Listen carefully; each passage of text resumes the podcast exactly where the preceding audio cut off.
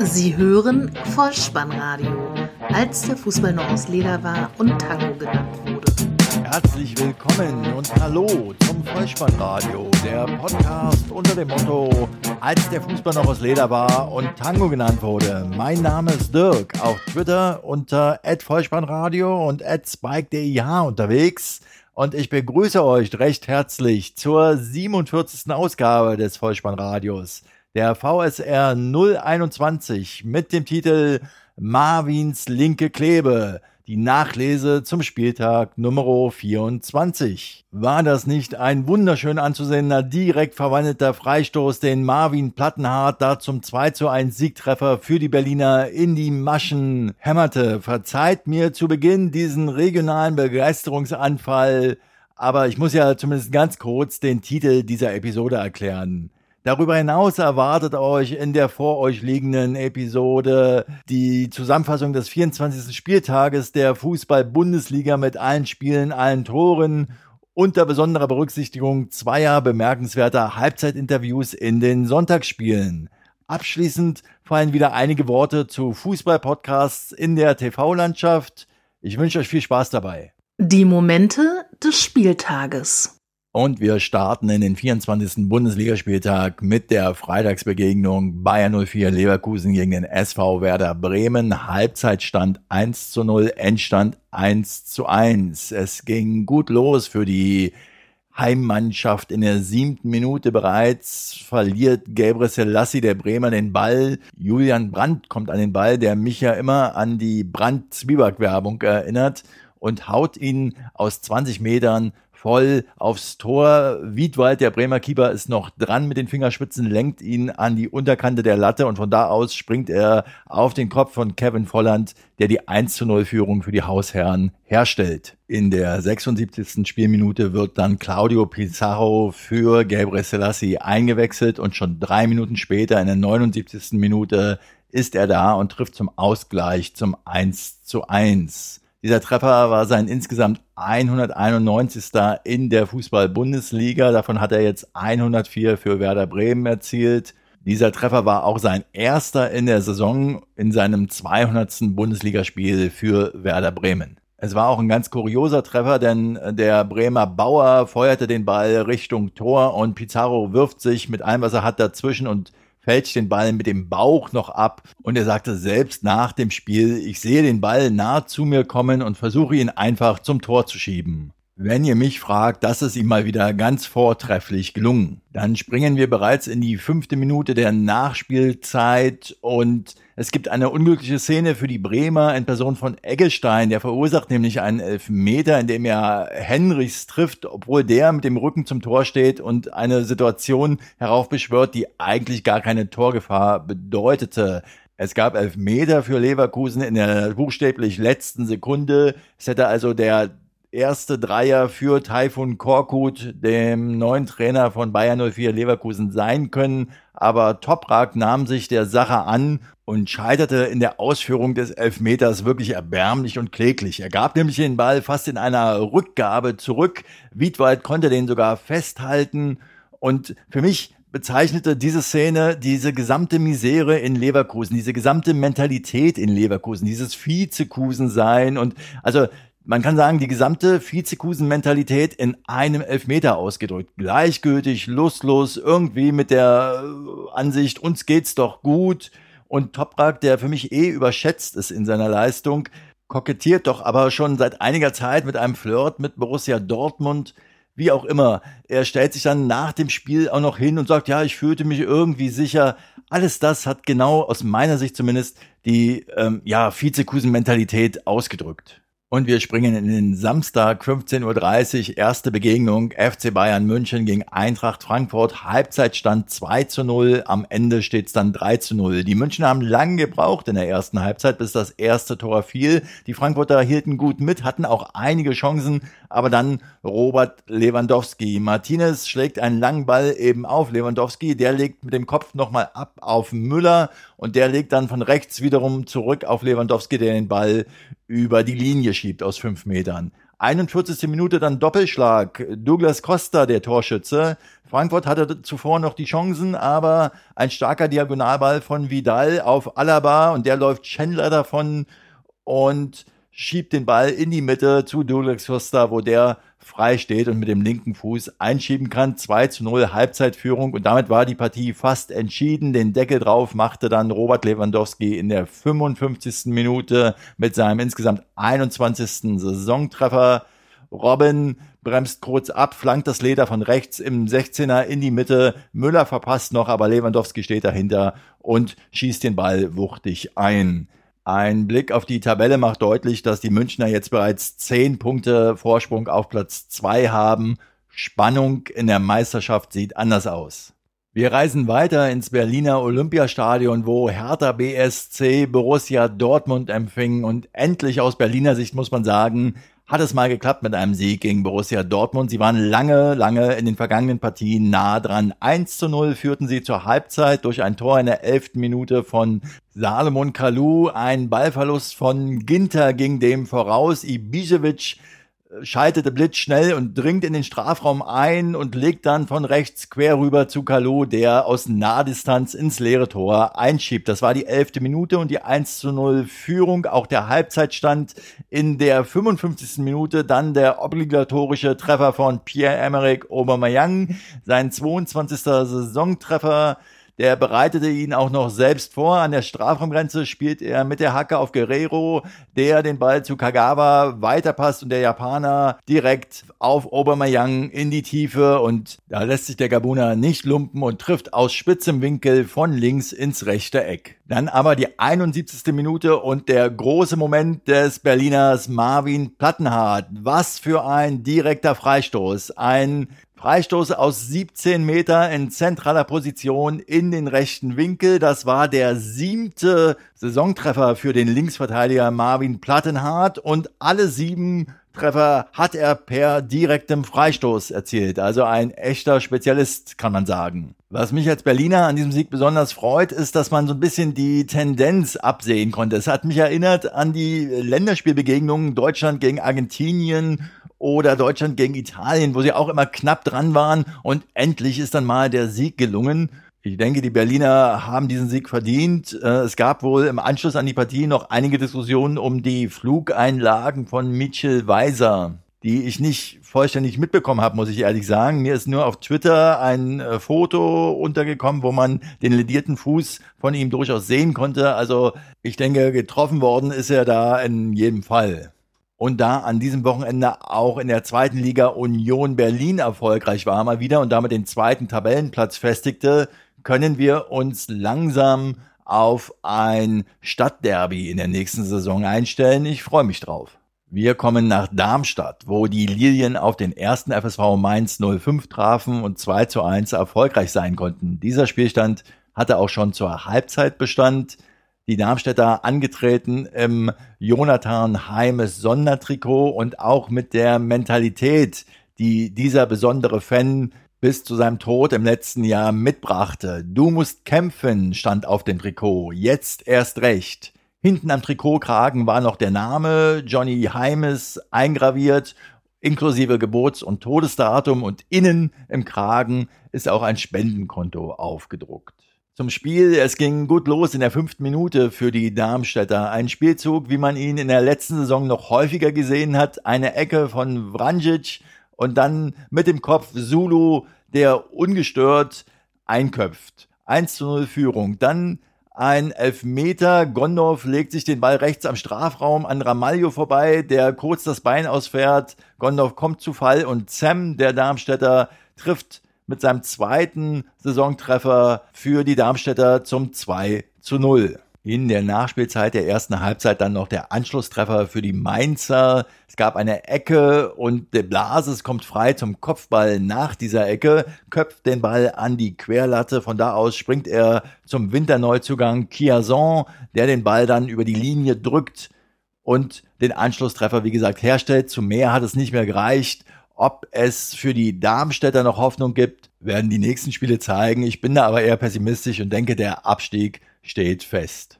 zu Besuch im schönen Breisgau beim SC Freiburg, die auf die TSG 1899 Hoffenheim trafen. 0 zu 0 stand es zur Halbzeit, 1 zu 1 war der Endstand. In der 57. Minute gab es einen Elfmeter für die Freiburger, nachdem zuvor Niederlechner mit viel Tempo in den Strafraum ging und da auf den Hoffenheimer Vogt traf, der den Ball nicht entscheidend wegschlagen kann, aber Niederlechner trifft. Der Schiedsrichter gibt Elfmeter. Der Freiburger Philipp tritt an, scheitert im ersten Versuch an Baumann, kann aber den Abpraller dann überlegt ins rechte Eck einschieben. 1 zu 0 in der 57. Minute, nur drei Minuten später in der 60. Minute, dann aber der Ausgleich für die Hoffenheimer.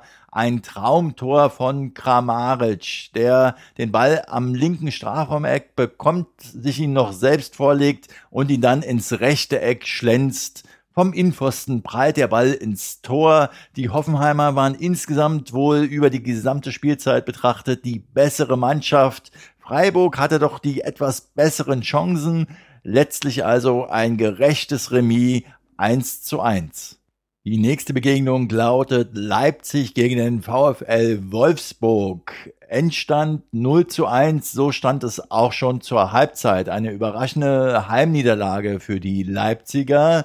Das Tor des Tages erzielte bereits in der neunten Minute Mario Gomez mit seinem achten Saisontreffer. Es war ein hervorragender Konter, den die Niedersachsen da ausspielten. Nach einem Ballgewinn tief in der eigenen Hälfte über Mali und Didavi geht der Ball dann in Höhe der Strafraumhöhe zu Gomez, der ihn mit rechts annimmt und mit links ins Tor hämmert. Mit diesem Tor des Tages hält auch die Serie von Mario Gomez an, der nun auch im siebten Spiel unter dem Trainer Andres Jonker in der Vergangenheit fünfmal für die Bayern, nun zweimal für Wolfsburg zum Torerfolg kam. Insgesamt ganz interessant zu betrachten war das Stürmerduell Timo Werner Leipzig gegen Mario Gomez Wolfsburg. Das heißt, Zukunft und Vergangenheit der Nationalmannschaft möglicherweise trafen da bereits aufeinander.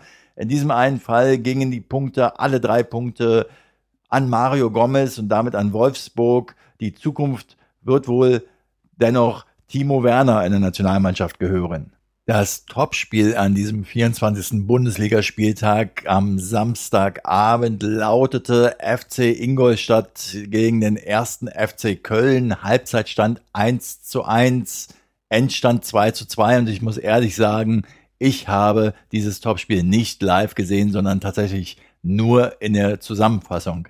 Nichtsdestotrotz gingen die Kölner zweimal in Führung in der 14. Minute bereits durch einen Elfmeter. Das Ganze trug sich so zu. Cohen stieg im Strafraum hoch und traf den heranrauschenden Osako mit ausgefahrenem linken Ellbogen am Kopf.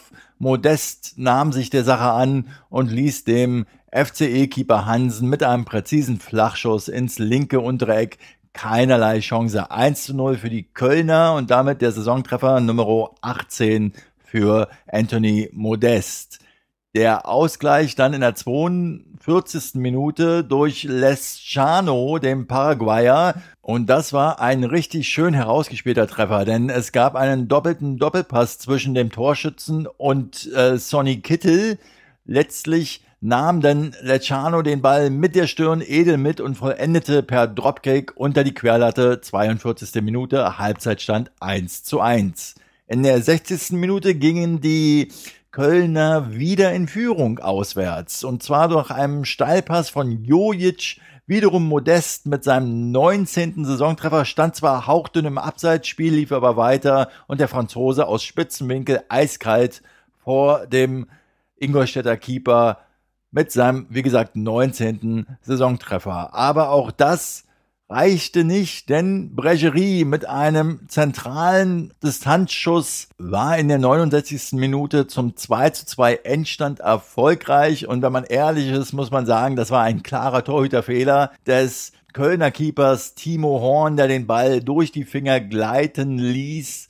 Es war sein erster Einsatz nach langer Verletzungspause. Ich fand, man sah ihm auch noch an, dass er nicht ganz austrainiert wirkte. Was bleibt, ist ein bitteres Unentschieden für die Kölner, denn sie haben zweimal auswärts geführt und dann mit einem Torhüterfehler noch die Punkte verschenkt. Auch ist zu sagen, dass ja der bisherige Ersatzkeeper Kessler in den letzten Partien so die eine oder andere Unsicherheit aufzeigte.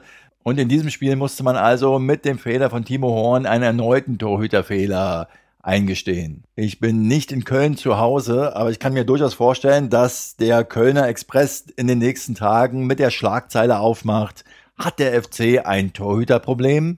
Das erste Sonntagsspiel des 24. Bundesligaspieltags führt uns nach Gelsenkirchen in die Felddienstarena, wo der FC Schalke 04 auf den FC Augsburg traf. Markus Weinziel, der Schalke-Trainer, Gastgeber also für seinen Ex-Club Augsburg. Endstand 3 zu 0 für die Schalker. So stand es auch schon zur Halbzeit und es ging früh los in der vierten Minute bereits. Das fünfte Saisontor vom Winterneuzugang Guido Burgstaller, der erstaunlicherweise mit seinen bisherigen fünf Saisontoren immer das 1 zu 0 für die Schalker erzielte. Es war eine Ecke für Schalke. Geis flankt den Ball hinein. Chupomoteng taucht drunter hindurch. Staphylidis war wohl etwas überrascht. Der Abwehrspieler der Augsburger fälscht den Ball noch leicht ab. Und am zweiten Pfosten steht dann Burgstaller und drückt den Ball über die Linie, das 1 zu 0. In der 29. Minute legt er dann nach und macht seinen sechsten Saisontreffer. Über Bentaleb und Meyer landet der Ball auf der linken Außenbahn, dann wieder Schupomoteng an Schmidt vorbei, relativ leicht gibt dann nach innen und Burgstaller schiebt nur noch ein 2 zu 0. Und kurz danach dann die Möglichkeit für die Augsburger heranzukommen. Hövedes hält im Strafraum gegen Bobadilla drüber. Es gibt die gelbe Karte und einen Elfmeter und der ansonsten zuverlässige Kapitän der Augsburger, Paul Verhaag, schießt den Ball halb hoch und so wird er zur leichten Beute für den Schalker Keeper Fährmann und es bleibt beim 2 zu 0. Damit war die Messe fast schon gelesen. Die Schalker setzten noch einen drauf in der 34. Minute. Wieder rollt ein Schalker Angriff, diesmal über Kolasinac, der den Ball in die Mitte ablegt und dort ist Caligiuri zur Stelle und stellt den 3 zu 0 Endstand her. Somit war der siebte Heimsieg der Schalker in Sack und Tüten. Vier Heimspiele immerhin haben die Gelsenkirchner auch schon verloren. Für mich fand der Höhepunkt dieser Partie in der Halbzeitpause statt, denn da hatte nämlich der Sky-Reporter Jan Henkel die WDR-Hörfunklegende im Ruhestand Manfred Breukmann zu Gast. Und der ließe sich dann nicht nehmen, auf Nachfrage in seiner typischen Art das 2 zu 0 in der Zusammenfassung noch einmal zu schildern. Und für einen Moment fühlte ich mich in die legendäre Zeit der Hörfunkkonferenz zurückversetzt. Schön war es. Das war die Zeit, als der Fußball noch aus Leder und die Liga noch spannend war. Hörfunklegenden wie Manfred Breukmann oder Günter Koch zuzuhören. Apropos Günter Koch, da gibt's noch einen Tipp. Ich glaube, ich hatte ihn schon mal erwähnt. Die Erfolgsfans, ein FC Bayern München Podcast, haben mal ein Kamingespräch mit Günter Koch aufgenommen, wo er auch in seiner unnachahmlich fränkischen Mundart Anekdoten aus der Fußballvergangenheit zum Besten gibt. Absolute Hörempfehlung. So, und gerade zu Ende gegangen ist das Sonntagsspiel, das letzte Sonntagsspiel des 24. Bundesligaspieltages. Hamburger Sportverein gegen den VfL Borussia aus Mönchengladbach. Halbzeitstand 1 zu 1, Endstand 2 zu 1 für den HSV. Ich gebe zu, ich bin noch ein wenig aufgewühlt, denn ich habe nach langer, langer Zeit mal wieder ein richtig gutes Spiel über 90 Minuten des Hamburger Sportvereins, zumindest für Hamburger Verhältnisse gesehen. Die Gladbacher waren platt so nach 60 Minuten, hatten in der ersten Halbzeit aber mehrere Möglichkeiten, die Partie für sich zu entscheiden. Es ging tatsächlich gut los für Borussia Mönchengladbach in der 22. Minute. Der HSV war zwar im Angriff, Sakai spielt aber den zweiten Ball in die Beine eines Gladbachers und es folgt ein weiter Ball auf Patrick Herrmann, der von Papadopoulos nur noch festgehalten werden kann. Es gibt einen Freistoß für Gladbach und den bringt Wendt in den Strafraum aus 30 Metern halblinker Position. Christensen entwischt Jung und köpft aus neun Metern zum 1 zu 0 Führungstreffer ein. In der 29. Minute dann jubelt Hamburg zum ersten Mal. Der Torschütze ist Wood, doch nach Absprache mit dem Linienrichter gibt der Schiedsrichter Eitekin das Tor nicht. Der Vorbereiter Ekdal war bei der Rückgabe auf Wood deutlich im Abseits gestanden. Noch in der gleichen Minute, quasi im Gegenzug, hat Gladbach die Möglichkeit auf das 2 zu 0. Dahut stößt durch in den 16er und legt scharf quer auf Drimmitsch, doch der kann aus sieben Metern nur Adler anschießen. Dann die 36. Minute und doch der Ausgleich für den HSV. Dickmeier geht auf der rechten Seite durch und flankt gezielt in die Mitte. Dort lässt Kostic Elvedi ganz alt aussehen und wuchtet den Ball mit dem Kopf in die Maschen. Der 1 zu 1 Ausgleich. Dann folgte eine kuriose Szene, denn bevor die HSV-Spieler zu jubeln begannen, haben sie Blickkontakt zu Schiedsrichter Eidekin gesucht, ob der denn nun diesen Treffer endgültig mal geben würde. Das hat er getan. Ausgleich 1 zu 1. In der 44. Minute hatte dann Patrick Herrmann nochmal die Chance, die Gladbacher in Führung zu bringen. Von Strobel auf die Reise geschickt, rennt er auf Adler zu, von Papadopoulos und Jung verfolgt, doch er findet in Nationalkeeper Adler seinen Meister und kann den Ball nicht im Netz unterbringen. Dann war Halbzeitpause und auch da gab es was Bemerkenswertes zu berichten. Der Sky-Reporter Thomas Wagner hatte Mergi Mavrei zu Gast. Mergi Mavrei war ja in der Winterpause vom 1. FC Köln zum Hamburger Sportverein gewechselt, ist jetzt leider verletzt und hat sehr, sehr kompetent und schlagfertig geantwortet. Insbesondere auf die Frage von Wagner, ob denn die neue Sky-Sendung Buschis Sechserkette eine Liga für sich etwas für ihn wäre. Davor haben sie natürlich einen Trailer von dieser Sendung gebracht. Mavrei verdrehte so leicht die Augen und sagte, ich glaube, da fehlt mir der Humor dafür. Für diese Aussage und obwohl er nicht auf dem Platz stand, ist Mergim Mavrei der Man of the Match für mich. In der zweiten Halbzeit spielte der HSV dann aber leidenschaftlich und kämpferisch gut weiter und absolvierte wirklich insgesamt eine gute Partie, die dann auch belohnt worden ist in der 80. Minute. Kostic bringt von der linken Grundlinie eine scharfe Flanke in die Mitte. Janschke fälscht den Ball unglücklich im 5-Meter-Eck ab, sodass Wood, der am 5-Meter-Raum postiert ist, das Leder erhält. Und der US-Amerikaner verzögert leicht und lässt Westergaard ins Leere rutschen und verstreckt dann aus kurzer Distanz zum 2 zu 1 Siegtreffer für die Hamburger, der eminent wichtig war im Abstiegskampf. Denn betrachtet man die Tabelle, so kann man sagen, dass der HSV auf Platz 16 den Abstand nach unten auf sieben Punkte zum Platz 17 Ingolstadt vergrößert hat und punktemäßig zu den Plätzen 15 und 14 aufgeschlossen hat. 26 Punkte jetzt mit einer Tordifferenz von minus 22. 15. ist Werder Bremen ebenfalls 26 Punkte mit einer Tordifferenz von minus 13 und auf Platz 14 der VfL Wolfsburg ebenfalls 26 Punkte mit einer Tordifferenz von minus 12. Es ist also in den nächsten Wochen in jedem Fall mit einem spannenden Rennen zumindest um den Relegationsplatz zu rechnen. Ja, und damit sind wir schon wieder durch mit dem 24. Spieltag der Fußball-Bundesliga. Und bevor ich nun zum Abschluss noch einige Worte zum Thema Podcasts im Fernsehen verlieren werde, möchte ich euch noch kurz eine neue Rubrik im Vollspannradio vorstellen. Einfach so ein bisschen zum Runterkommen. Ein Ausblick auf den 25. Spieltag verbunden mit einem Tototipp. Ja, und damit kommen wir auch schon zu einer neuen Rubrik hier im Vollspannradio, nämlich zum Ausblick auf den kommenden Spieltag. Findige Hörer des Vollspannradios werden es ja bemerkt haben. Ich habe in den vergangenen Episoden immer am Ende einer jeweiligen Spielpaarungszusammenfassung die kommenden Gegner genannt, was zwangsläufig zu Doppelungen geführt hat. Und um diese zu vermeiden, nehme ich jetzt einfach ein neues Kapitel, nenne da die Begegnungen des kommenden Spieltages und ergänze das Ganze noch um meinen persönlichen Toto-Tipp. Das heißt, die 1 steht für Heimsieg, die 0 für Unentschieden und die 2 für Auswärtssieg. Der 25. Spieltag also findet statt vom 17. bis zum 19.3. und startet dann am Freitag mit der Begegnung Borussia Dortmund FC Ingolstadt 1. VfL Wolfsburg gegen Darmstadt 98 1. Erster FC Köln gegen Hertha BSC 0. FC Augsburg gegen den SC Freiburg 0.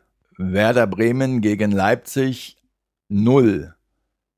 1899 Hoffenheim gegen Bayern 04 Leverkusen 1. Eintracht Frankfurt gegen den Hamburger Sportverein 1. FSV Mainz 05 gegen FC Schalke 04 2.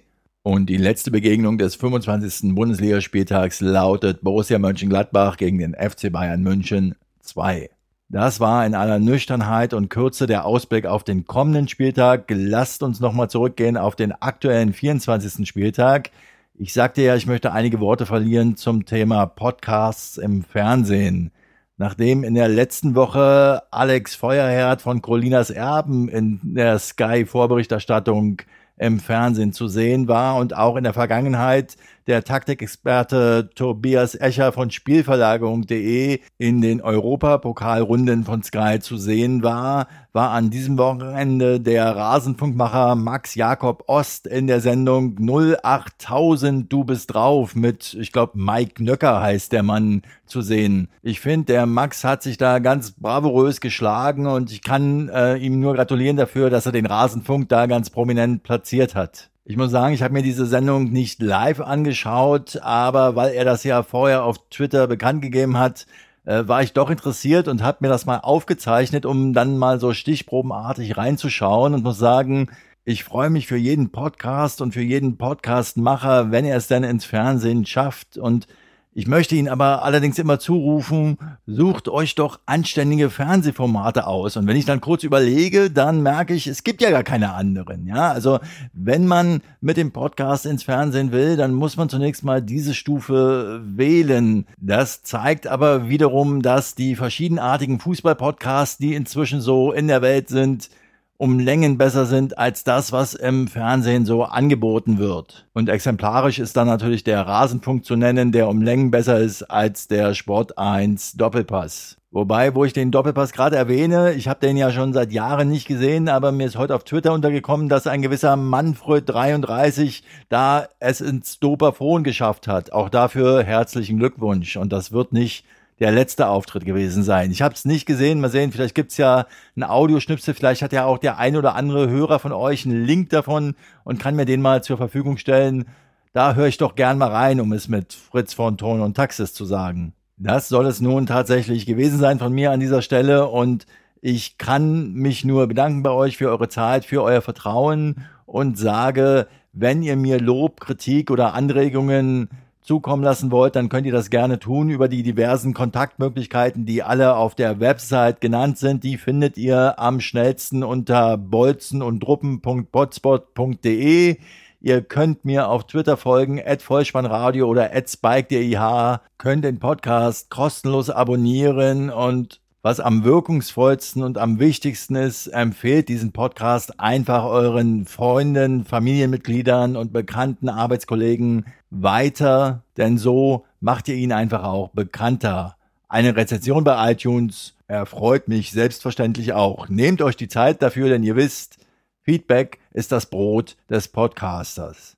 In diesem Sinne nochmal vielen Dank für eure Zeit, für euer Vertrauen und zum Abschluss selbstverständlich wieder der Hinweis für den Fall, dass ihr den Ball mal wieder im Netz unterbringen wollt.